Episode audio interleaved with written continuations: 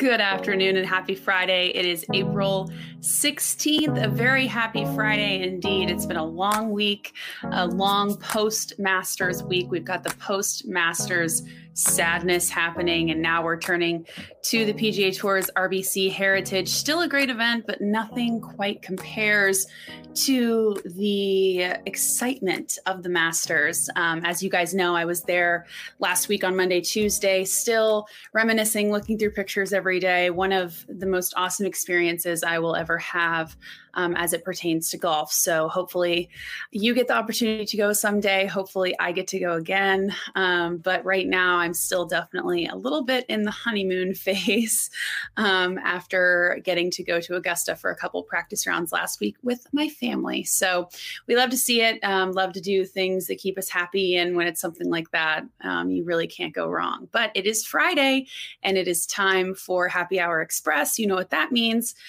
I'm your host, Samantha Marks, bringing you everything you need to know from this week in golf in about 10 minutes ish. Um, depending on how much I want to talk today, we might go over that, we might not. Um, it was a long night of pissing off golf Twitter. Uh, I slept great though. I don't know about you guys, but um, it was uh, a long night. I started started some fights on Twitter, and uh, we'll get into that later. But just so you guys know, um, it is what it is. I stand by what I said. I think I articulated, you know, my points very well. And the people who refuse to read the whole thread, they're not my problem. So back to the PGA Tour for now. As I said, we'll get to that later. RBC Heritage at Harbour Town, the tartan jacket tournament, the terrible plaid red jacket that just comes after the green jacket, which uh, has never really sat right with me. Uh, Harbour Town with the iconic Lighthouse 18th hole. Um, we played there in college in in an event, and it is an awesome course. It's brilliant. It requires um, a lot of thinking, very placement based golf course. Um, love the finishing hole with the lighthouse. There's a bunch of like restaurants in a little area down there that we went to. Um, one of the nights that we were there and it's just it's a great vibe. It's that southern hospitality feel. Um, and i'm excited to watch. I love when there's pga tour live. I love when there's live streams like there was at the masters because i get to wake up start work and watch golf at the same time. So thursdays through sundays definitely my favorite time of the week of course. Um, lots of golfers in hoodies. That was the topic of conversation on Twitter today on PGA Tour Live, which we'll get to the dress code and golf situation later. If you were present um, with my Twitter rant last night, then you know where this is going. But a couple other things in news wise um, the NCAA came out with a big announcement today, which obviously very much so impacts golf. D1 coaches can return to recruiting on June 1st. They have had such a long dead period um, just big news for college programs and coaches who have been kind of sitting still for a long time and not doing what they do best to get players into their programs. So it's super exciting that that you know COVID is is starting, hopefully, maybe to lessen with the vaccines that are coming out and and people getting them and um, coaches and and sporting events and things are getting a little bit more back to normal. I know that I know that it's not over yet, but this is a good step in the right direction. And I've I've talked to several coaches who, you know, the the shutdown and the dead period was frustrating. Obviously, understandable with what was going on and the the fear of of traveling and bringing in people who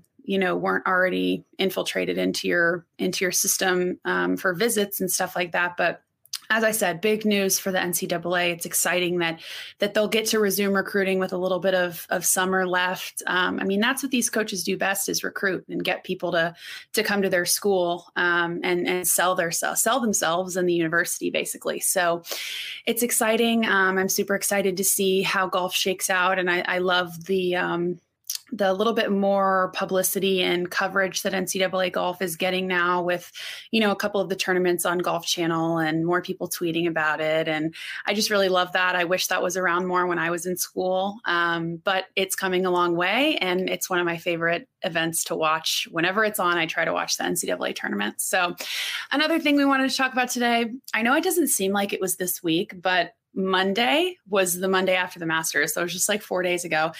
And I'm sure you saw it if you're on Twitter. If not, um, Monday morning after the Masters, Hideki Matsuyama, obviously the Masters champion, goes to the Atlanta airport, just with his green jacket over his arm, just straight chilling, goes to sit at the gate, throws it over the chair, like no garment bag, no cares in the world, wearing an Augusta National hat the dude is a legend. Like this is absolute legendary.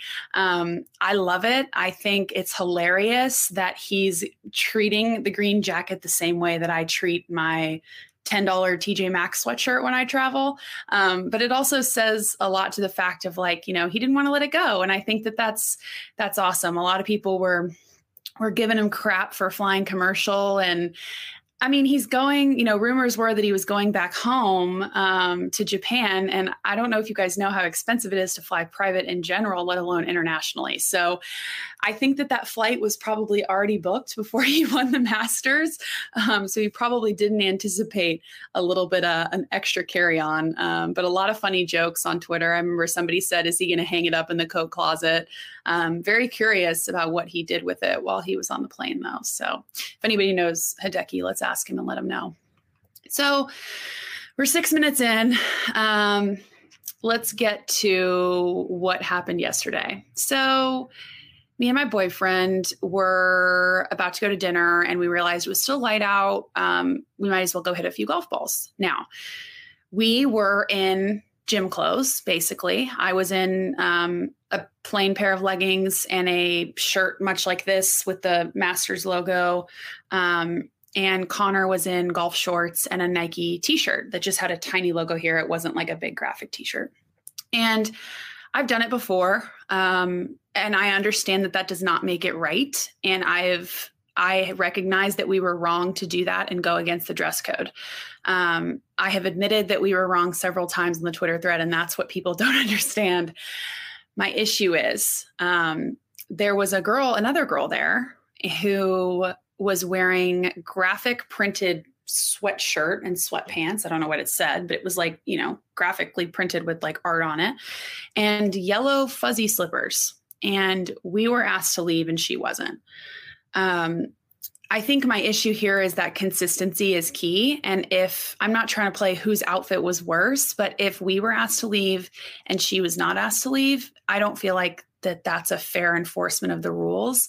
Um, it was a member who complained to the pro shop about our dress code, um, which is a whole other different point. Like people need to keep their nose on their own faces. Um, like there are so many other things to worry about in life than that. And I get, you know, I said that on Twitter, and people were like, "Well, you know what you signed up for? It's a private course." A hundred percent. I totally agree. Private courses are allowed to have whatever rules they want. We signed up for that when we pay the dues. I get that. I a hundred percent get that for me, I want dress code to change. Um, I know it probably won't, but I do. Um, they are allowed to have whatever rules they want at any course, at any anything. You look at at any institution or business are allowed to have whatever rules they want. I acknowledge that. I admitted they were that we were wrong, but the consistency part is where like I don't really mess with it. Um, I think that dress code should change overall, but I know that it probably won't at places like where I'm a member. Um, and you know there were several people that were that were giving me crap about bringing it to twitter um, i think that first of all y'all just assume that i'm not going to handle it offline. You just assume that i did it. Somebody said that i did it for a publicity stunt. Well first of all i'm not smart enough for that. So that thank you for thinking that i'm smart enough for that. Um, but the reality is like yes i do want to make a change. I am going to join the committee. I am going to go in there and be be the young member who wants to be more inclusive and um, welcome more people to the game. And maybe that means that you know weekdays after 6 p.m. or 7 p.m. even, there's no dress code on the range. Maybe that's something we could do. Maybe that's a start. I'm not asking for all of a sudden this very nice golf club with hundreds of members that everybody should be able to wear sweats. That's not what I'm saying. And that's never what I was saying. I just don't think that it's fair to enforce it to one person and not enforce it to another. Now, I look at the dress code situation as a whole in um, you know in the sport of golf. And i think that that municipal courses and public courses are gaining popularity because anybody can go right? Like i live on winter park 9 very very popular uh, nine hole course here in winter park florida where they have a very popular skins game every week. And i could go out there in a bathing suit if I wanted to. Now, it is in the middle of a city. So, I mean, there's people driving around all the time. There's no dress code. You know, I, I go out there, I never play in anything but leggings and a t shirt because that to me is not what golf is about right like and i understand we have to we have to honor the tradition of the game and it's it's you know somewhat of a of a history thing and i get that but at what point do we have to kind of embrace the quote unquote new generation right? Like that's kind of my issue is is i you know i'm not asking for every private course to all of a sudden have everyone wear sweatpants. I'll say it again that's not that's not my point. I just think that you know what's the middle ground? Um is it that, you know, like I said, every weekday after a certain time, you can bring your kids out, um, you can bring your spouse out, you can do whatever you want and just kind of mess around on the range as, as you would in, at a public course. Um, I think that would be a great start, having like a family night. I think I'm definitely going to, that's going to be something that I proposed to the club. Um, and they are going to hear from me about this. I'm not, unreasonably upset because I know that we broke the rules. Like I am very much so admitting that. Um, and I know that, it, you know, I, I should not have worn what I worn. Connor should not have worn what he worn, but we did. And my point is, is that if we're going to be told to leave, then everybody not following the rules should be told to leave. So I could literally go on about this for like 20 more minutes, but in the sake of Happy Hour Express, I'm not going to do that. Um, so we've got a couple more things to get to today one thing that I really want to get to is, you know, I was just getting lit up on Twitter last night. Most people were agreeing with me, which that was not the point of the tweet. I don't need validation. I can feel the way that I feel. I, um, when people say things that they think are going to upset me, it doesn't upset me. Um, I have had to learn through gaining a presence on Twitter and and Instagram a little bit, like you have to decide what is going to bother you. And nothing that anybody said bothered me. Um, I am very good at, you know, understanding who I value in my life and whose opinions I'm going to listen to. And random strangers on Twitter who don't follow me and are just responding to pick a fight are not some of them. So if you find yourself, you know, getting down about somebody's replies on Twitter or or you know getting into an argument with someone i would challenge you to you know kind of think about is this somebody whose opinion I value? And if not, is it worth my energy? A lot of what I tweeted last night probably wasn't worth my energy. I probably went a little overboard. I was probably a little mean. And to those people, I'm sorry. I do apologize.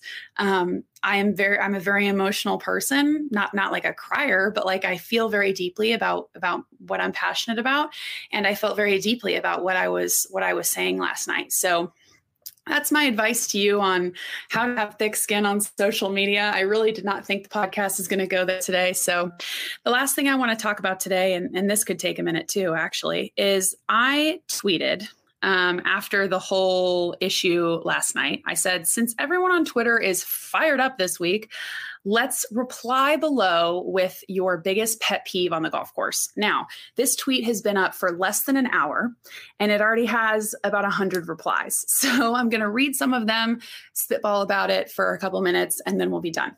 But I think some of these are really good. Um, my biggest one, I think, is slow play. Um, personally that's my biggest one especially in recreational rounds of golf um, we're not at the us open uh, most people are not as good as they think they are, um, especially when it comes to the weekend golfer who never practices and plays like once a month. Um, let's just hit it and move on. Like that's it's a game. Like it's you're not competing for a green jacket. So let's just get that through our head. Um, and most of you, and myself included, don't practice enough uh, to get as upset as we do about our golf score. So that is your lesson that I want you to take away from this podcast today is you need to put your life in perspective. There is so much more important things in life than golf. It is a game that most of us play for fun, and most of us are not good enough to get as angry as we do. Now, moving on to the replies. Um, somebody said, I'm just going to read a bunch of them. Uh, here's one. I'm not too picky about how people choose to enjoy the game. Not a stickler for dress code, just two things no etiquette and speed of play. Completely agree. Someone said, um, those overthinking their abilities and playing from the wrong tee for their game. This ultimately leads to slow play and frustration for everyone behind them. That's from Mark Meddings. This is an extremely good point. A lot of people overestimate and have like a little bit of an ego situation when it comes to playing a more forward tee. Um, that is if that's something that your ego struggles with when you're playing with your friends, I would encourage you to try all of you moving up a tee. I promise you, you will have more fun. Um, you won't be taking as long and pissing off more people, but overall, like it's a game. Why not make it a little bit easier for yourself? Again, we're not playing for the green jacket. We're not playing in the US Open. Go out there and have fun. And if you want to hit a wedge into every hole, hit a wedge into every hole. Um, let's see. Somebody says pitch marks and unraked bunkers are a tie for me. Yeah, unraked bunkers really get me. That's something that I really struggled with during COVID when there weren't any rakes. Um, it's, I mean, yes, you could, where we play, you could kind of move your ball around if you were in a footprint. But if for any reason there is a rake around and you don't rake it, I see that as the same uh, kind of people who don't put their shopping cart back when there's a shopping cart section in the parking lot. Um, that's just kind of one of those things that just means that you're not going to do the right thing when nobody's around. And those are not people that I want to associate with in my life. So if you follow me, please rake your bunkers and please put your shopping cart back. um, someone says ball marks on the green. I always repair mine and two or three others. That is a great rule to go by. I do the same thing. I always repair mine. And then as I'm walking around to read the putt, I'll repair a couple more. Um, and then here's the next one that's really good. This is from Golf Unfiltered, my friend Adam. He said, marketing that attempts to grow the game by focusing on the most expensive options and not enough on entry level products everyone can afford. And this is a really good point because we see what are the commercials that we see? We see PXG, we see uh, TaylorMade, we see Callaway, Titleist not everyone who wants to get into the game and maybe watching golf channel for fun and they don't really play that often can afford those kind of clubs. Think about how much pxg clubs cost and think about if you're just trying to take up a hobby for example right? If you want to take up a hobby you can take up a hobby that's golf where you're going to have to pay thousands of dollars to get the right equipment that you need plus tee times every time or you can take up knitting that takes $5 for yarn every time you want to make a scarf. Like we have to I'm not saying that everything needs to be cheap. I'm just saying that there needs to be more options. If PXG and, you know, TaylorMade and Callaway came out with more so of a beginner line that was even more affordable than the ones that they do have, I think that that would bring even more people to the sport. And I know that they have um, you know, sets that are more geared toward beginners, but I think that I think that they could do even better at that. And that that was a really good point that Adam made there. Um, there are so many here. I, I'm not going to be able to get all of them.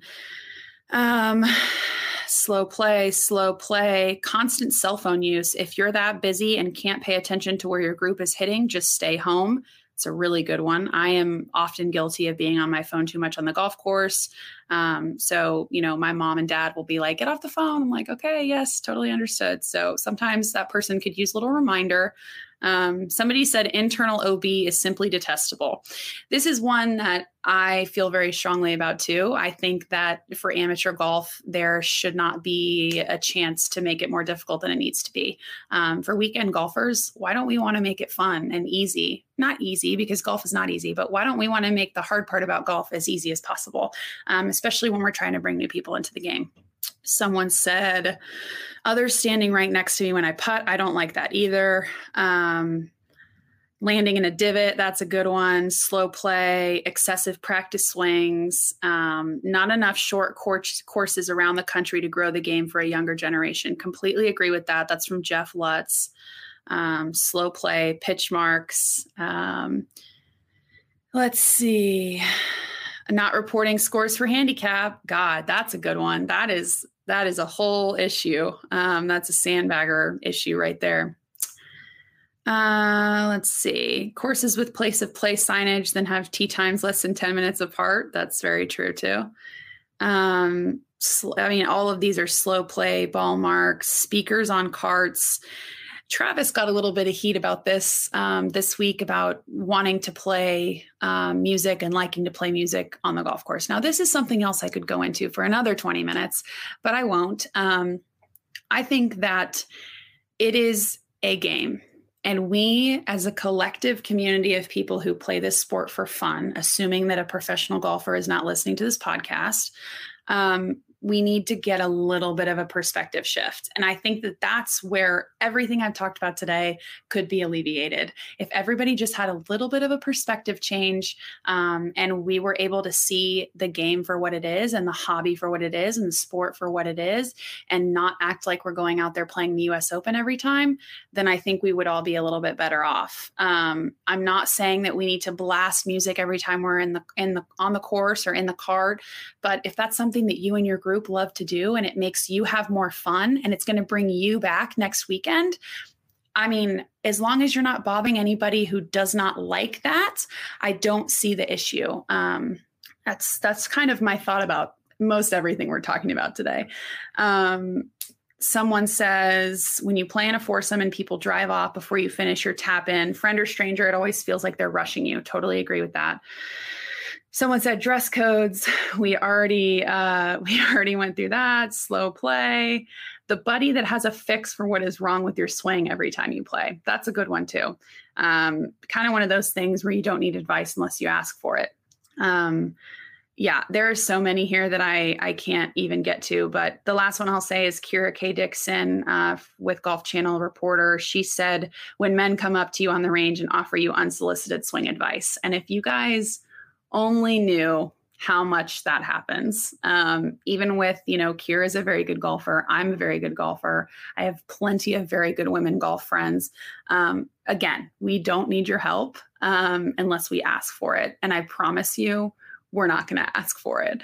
Um, and then the last one for real that I'll read is my friend Kayla Scoopiter said, referring, referring to the forward tees as the ladies' tees that's a good one too. I think a lot of us need to swallow our pride and realize that this is a game and it's fun. And if we need to play the forward tees in order to have more fun or play a little bit faster or enjoy it, blah, blah, blah, whatever, then we need to do that.